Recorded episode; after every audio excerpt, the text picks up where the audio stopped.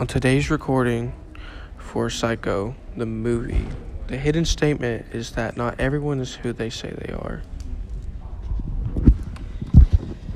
Superior position is when we know that Marion stole the money, but nobody else does in the town. Inferior is we think we know who killed Marion, but in reality, it's Norman all along, putting us in an inferior position.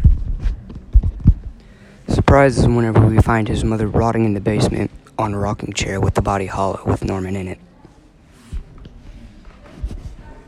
The silence and sound in the movie is the famous shower scene where Marion is killed.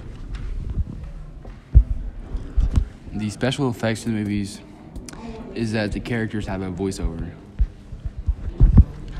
The inciting event to start the entire movie Marianne is nothing but a bank teller slash accountant. And the mayor comes in flaunting his money and saying that he has a large amount of cash, 40,000. And Marianne decides to make a plan and steal all this money. Breaking into the movie, she needed a new car. And then she went to the, uh, the dealership. She drawed attention to herself and she flees out of town. When Marion is fleeing the town, she tries to find a place to sleep and finds the Bates Motel.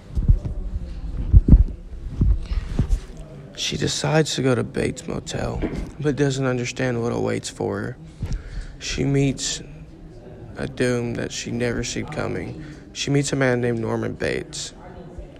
No one else is there but Norman, which doesn't even draw attention to her. The false victory is whenever the detective finds out that Norman is not who he seems and goes to a phone booth to get a warrant and backup and then get killed himself by Norman. Climax when someone finds Norman's mother in the basement and he gets arrested.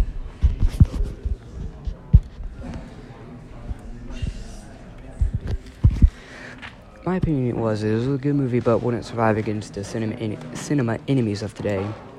The quality was outdated along with the plot, and it could have used a it could have used a few more better plot twists. I say that the movie was okay, but it's a movie that connects you to to itself. You realize that this can happen to anyone.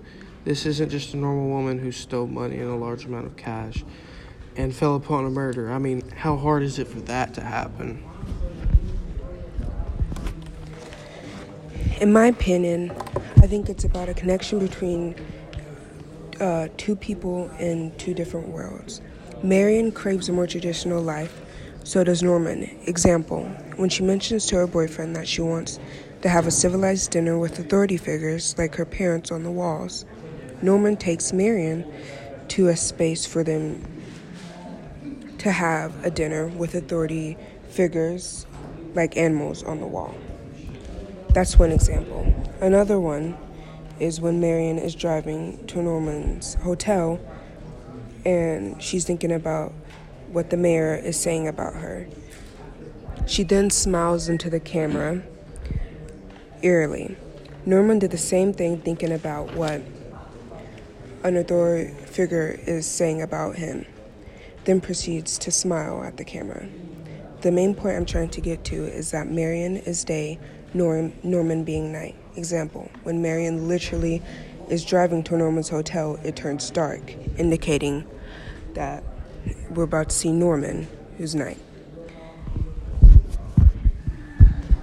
In my opinion, the movie wouldn't be as good defined by today's movie standards. The movie couldn't uh, could have been better quality, but for the time, it was unique. But nowadays, it it would be considered sloppy and could use better, way better screenplay.